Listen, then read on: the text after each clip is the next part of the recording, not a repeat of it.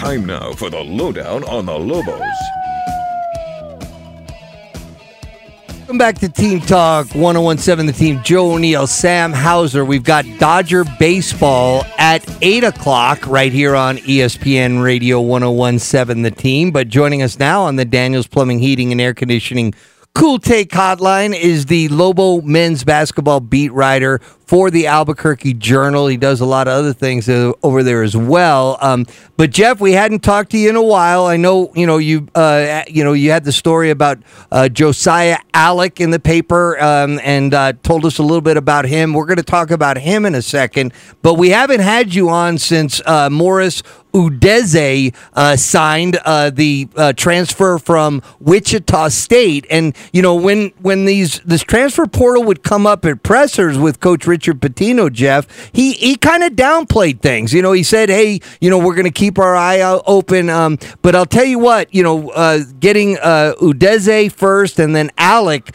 uh, it seems like they've really given next year's team certainly a bunch of experience. We know about the physicality that both of them bring, which they need, but you got two bona fide players. Talk about Udeze first.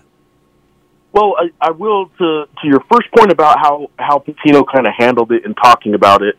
Um, I, I I think that this new era of college basketball has fans maybe I don't want to say confused, but certainly still very much adjusting to what a recruiting calendar is anymore. And I I think that when you see the, team, you know, where I went to school New Mexico State, when you see a team having to replace nine players, so they're signing five, six, seven guys really quick, and you see a team that only had initially only had one scholarship open, then had two, um, like New Mexico, you're wondering, well, why is this team getting all these players, and why is this team not doing anything? And there's a little confusion about what's going on, and it just leads to worry and concern. When the reality is, you can still sign players all the way up until the end of August. So in that context, um, there's still some four or five star guys that are that are going to be available in the recruiting cycle as transfers. Former four or five star guys, obviously looking for new homes. There, there's a lot of movement still very much going on in the recruiting cycle. So the fact that we're in mid May and the Lobos just got their two guys in about an eight day span, um, probably you know four or five months from now, nobody's going to remember that the Lobos were about a month behind maybe what fans wanted it to be. But the reality is, there's there's no reason to sign everybody in the month of April in this new recruiting cycle. There are guys that are just now going into the portal, and um, you have until May 1st is the new deadline for that. But when guys are coming back from their NBA decisions, which there's a June 1st deadline, there's going to be guys 260 or 280 players this year declared for the NBA draft, right? So only about 70 or 80 of those guys are probably going to stick in the NBA draft, and not all of them are going to get drafted. But you're looking at about 200 guys that are about to come back to their schools. Well, even if you just say half of those are guys that are coming back to schools that were waiting on that decision to either sign a guy or not, or now that they have to push somebody out, there's going to be a new guy into the transfer portal because they have to make room for the guy that's coming back there's still an awful lot of recruiting to go in the next month. So I do think that when he was downplaying it, he was actually doing a pretty good job of, of understanding this new calendar is going to keep recruiting going all the way until mid summer, probably every year now. Now, as far as the two guys he got, Yeah. starting with Morris, that was the guy. That that was that was their their target. They they looked at bigs and pretty much only bigs um, in the in the transfer portal, and they needed a starting five. He will come in and start at five over Sebastian Forsling, which is fine. That's not a knock on Forsling. Everybody understands the the situation. This is a good thing for Sebastian Forsling. His minutes may go down a little bit, but that's okay.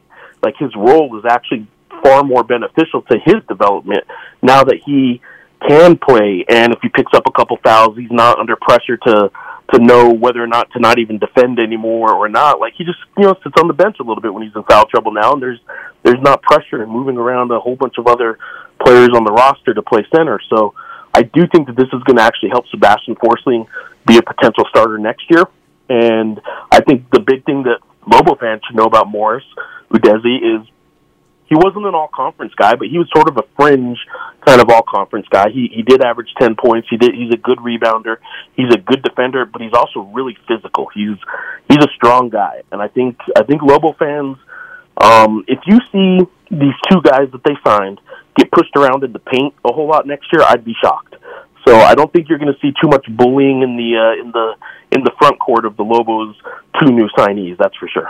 Well, yeah, and uh, this, you know, Udeze before he went to Wichita State, he had narrowed his choices to Butler, Ohio State, and he eventually chose Wichita State. Uh, since he was in the portal, everybody from UNLV to Virginia Tech to Maryland to Texas showed a, a, a strong interest in him. So uh, a bona fide player, but I, I, like the way you describe him, you know, in terms of just being rock solid. He started 27 of the 28 games, 10.6 rebounds a game. All right, uh, roll into Josiah uh, Allick, um, the kid that they got from the University of Missouri at Kansas City. Uh, this is a kid that averaged 15 a game as a sophomore, but I'm looking at his stats. He got significant playing time. So, you know, you talk about what direction directions programs are going to go in to upgrade as quickly as possible. I mean, you got two guys that have played considerable minutes, considerable starts, and it's a lot easier to get better quickly by going that route, you know, than just about any other way, Geoff. Right, and Morris, the, the the center, the guy who will probably be the starting center next year, he has one year left of eligibility. Josiah Allick, the guy they just got last night, the the commitment from um, he has two more years of eligibility remaining, and he's a six foot eight. He's more of a four, more of a power forward. He can he can stretch it. He doesn't shoot a ton of threes, but he can hit one a game, and um, that's about what his average was last year. The reason anybody who's kind of looking at his numbers, the reason his numbers took a little bit of a downtick um, this past season was was he only played 16 games. He had ankle reconstructive ankle surgery and uh, missed a whole bunch of games. Um, he he tells me he told me last night he's he's 100, percent but that he had a bad back and he had surgery on an ankle injury that kind of started. He says when he was in high school, so he'd been playing with it for a while. And He he says he feels kind of better than ever than he has in a few years. So he's this guy's kind of a gym rat, like not just gym basketball, like weight room gym rat too.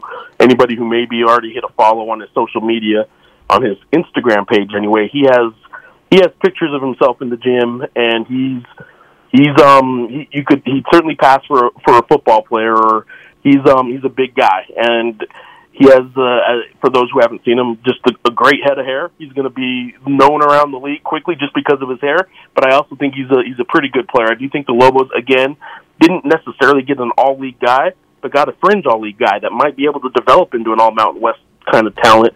And you're looking at two guys that might be your two starters in the front court next year. If Jay Allen Tovar does develop and is the starter, and Josiah um, Allick is your backup, that's a pretty good one-two punch at the power forward spot for the Lobos. Or Josiah Allick is going to be your starter because that's what he's done for a couple of years now. He's been a regular starter, and I would expect actually that he will be the starter. I think the Lobos really, really upgraded in their front court quite a bit, and uh, I think that puts them in a pretty good spot in the league next year. Geoff Grammer, Albuquerque Journal, with us on the Daniels Plumbing, Heating, and Air Conditioning Cool Take Hotline, talking about couple of the newest members of the Lobo men's basketball team. And, and yeah, Geoff, we talk about Jay Allen Tovar well, when you guys were chatting about Morris Udeze, and you know certainly to allow Sebastian Forsling to narrow his focus a little bit more, continue that development, but with Josiah coming in outside of Richard Pitino, I, I had to imagine coming in that right behind him on the list of uh, excitement would be Jay Allen Tovar because I mean, look, he, it was pretty clear by the end of the season he didn't want to be a four. It was just circumstantial, but like you said, it really it, it's really going to allow these guys to get some of that uh, development that we were hoping for last season well, with these new guys coming in. Yeah, there's a whole lot of sliding down the the spots, sliding down the roster that's going to benefit some players. You're going to have now Jay Allen Tovar. If he plays five this year, it's because he's the fourth option, and, and three other options, which will be Morris Udeze, um, Sebastian Forsling, and then Josiah Allick would play the five before J- uh, Jay Tovar. So you're looking at Jay Allen Tovar is now the fourth option at the center spot instead of the second option, which makes him really happy. Um, you're now looking at Javonte Johnson not having to play too much four at all. He can slide back to a little more natural position at the three spot, and um, he should benefit from that because while he did good and admirable and started a whole bunch of games at his best when he was hitting shots on the outside, when he was going against teams that sort of allowed him to play a more of a three wing kind of spot as opposed to having to play that power forward spot. Again, he did well at the four last year, but he's better at the three, and they should be better with um, Javonte Johnson at the three. So what they addressed this year um, this offseason is the two spots they needed. They needed two front court guys, and they didn't just get two front court guys. They got a potential starting center and a potential starting power forward who can also play center. So I think they they kind of hit exactly what they wanted. We'll see how good these guys turn out. Right. But the history, especially recent history of the Mountain West, is transfers. Like they do really well if they've had previous Division One experience. Not just that these guys that never played anywhere, but used to be a four or five star guy. They've actually done better in the Mountain West when it's a guy that maybe only had two or three stars out of high school, but played for two or three years at a UMKC or maybe a Wichita State level. Well, uh, and along those lines, with Josiah Allick again, coming in from UMKC's, the newest uh, member of the Lobo men's basketball team, made that official over the weekend. In your story about him in the Journal, uh, he had a quote about the about some of the powerhouses in the Mountain West. You mentioned Colorado State, San Diego State, UNLV, Boise State. I'm, I'm curious what you made of that, you know, just as as the Mountain West kind of got pushed around a little bit in the postseason last year, just still having four teams in the NCAA tournament, if that really did catch uh, some of these guys' attention that were in the transfer portal. Yeah, I mean, I think it did. I, I think that the once you get into the transfer portal and you start hearing the pitches from all these teams, what the Mountain West coaches can fall back on, and, and fans after last year's this past you know March's performance in the Mountain West, it's kind of hard to to say anything redeeming about the league when they kind of fell flat again and have for about a decade in the in the postseason. Um, the redeeming kind of statistics that the Mountain West has is they've been putting players pretty consistently into the NBA recently. They've been putting players in the regular season anyway. Again, this isn't March, this isn't just the tournament I'm talking, but in the regular season, they've been pretty competitive with a lot of power conference schools, top to bottom. UNM certainly had its struggles, but the league overall has been able to put forward a resume that shows like it's not just that we're kind of I know some people like saying gaming the system, and that's what it was about ten years ago when when Steve Alford's last team got all the way up to number one in the RPI, and and people accused UNM of kind of playing with the numbers and, and gaming the system. Well, you can't really do that as well anymore with the new metrics and the way things are evaluated. The Mountain West had good numbers this year, and it's because they did beat some solid teams, maybe not great teams, but they beat a lot of really solid teams in the non-conference, and they are competitive. They go to the tournament, they kind of fell flat, but yeah, there's there's some good talent. Now, a lot of players left this league too, so um, there's there's some openings for some movement up, and I do think they'll actually be pretty good again next year. The the league overall. All right, Geoff. Let's talk about the the realities of Division One basketball in the spring and summer of 2022. With these two guys coming in, Boise State had a situation a couple of weeks ago where they brought in uh, the player from Texas Tech, Agbo, and he immediately has these these deals in place with a local real estate company owned by a Boise State alum. He's got Del Taco in this graphic that he puts on his social media when he's coming to Boise State. Are you are you even hearing anything about anything even potential? Lining up for these two new players coming to Richard Pitino's squad? Oh yeah, they they both have deals in place. Um, if I had the details, I would certainly put them in an article already. But they both already know that they will be making money from the NIL collective that UNM has, um, kind of headed up primarily by Kurt Roth. But it's it's a it's a collection of money that uh, is, is going towards these players. UNM uh, down the road, New Mexico State has one that they've been um, already utilizing in their recruiting process this off season. Um, it's it's happening everywhere at this point. It's just because it's not getting out yet. Probably has more to do with the fact that some people are still uneasy with those details getting out. But but I yeah I absolutely with 100 percent certainty can verify that th- both of those guys will be getting some money from um, UNM's collective and uh, a good amount of money. And and that's kind of where we're at with with college basketball. It makes some people uneasy but at the end of the day, if you're uneasy that the players are, are getting a little bit of money, well, I, maybe college basketball is not going to be for you at, at, anymore because it is a billion dollar industry that the guys actually playing the game are now just getting what will still amount to a very small percentage of. Yeah, and uh, obviously the the question uh, begs to be answered. Um, is now you have uh, guys like Jamal Mashburn Jr. Um, and Jaelen House, uh, who yep. have stayed. Uh, and are you hearing there's uh, activity with them with regard to, to NIL as well? Because yep. Uh, it's it, common sense would make you say, hey, these both these guys average like 15, 16, 17 points a game. And, uh, you know, these two new guys, you said it looks like they're going to have deals. You would imagine uh, the other two guys remaining, the, the two, arguably the two best players from last year, would have something in mind as well. Yeah, absolutely. I think the next wave and the next kind of evolution of this NIL situation, while there are some ADs that were really pushing for new reforms in the NCAA to do something, that frankly the laws aren't going to allow the NCAA to do a whole lot. State by state made their laws, and the NCAA can't override those state laws. So I don't think much is going to happen in terms of enforcement. But the next evolution of this is I think people will see that they probably overvalued the transfer portal a little bit. So a lot of NIL money, probably more than the value of the player, whatever we determine the value to be at, you know, maybe after this season. I think some of that will be corrected. There'll be some market correction on a transfer who, who maybe wasn't an all league guy. Maybe these guys the Lobos got, who were fringe all league guys, got paid, you know, whatever we then determined the value of maybe an all league kind of performer is.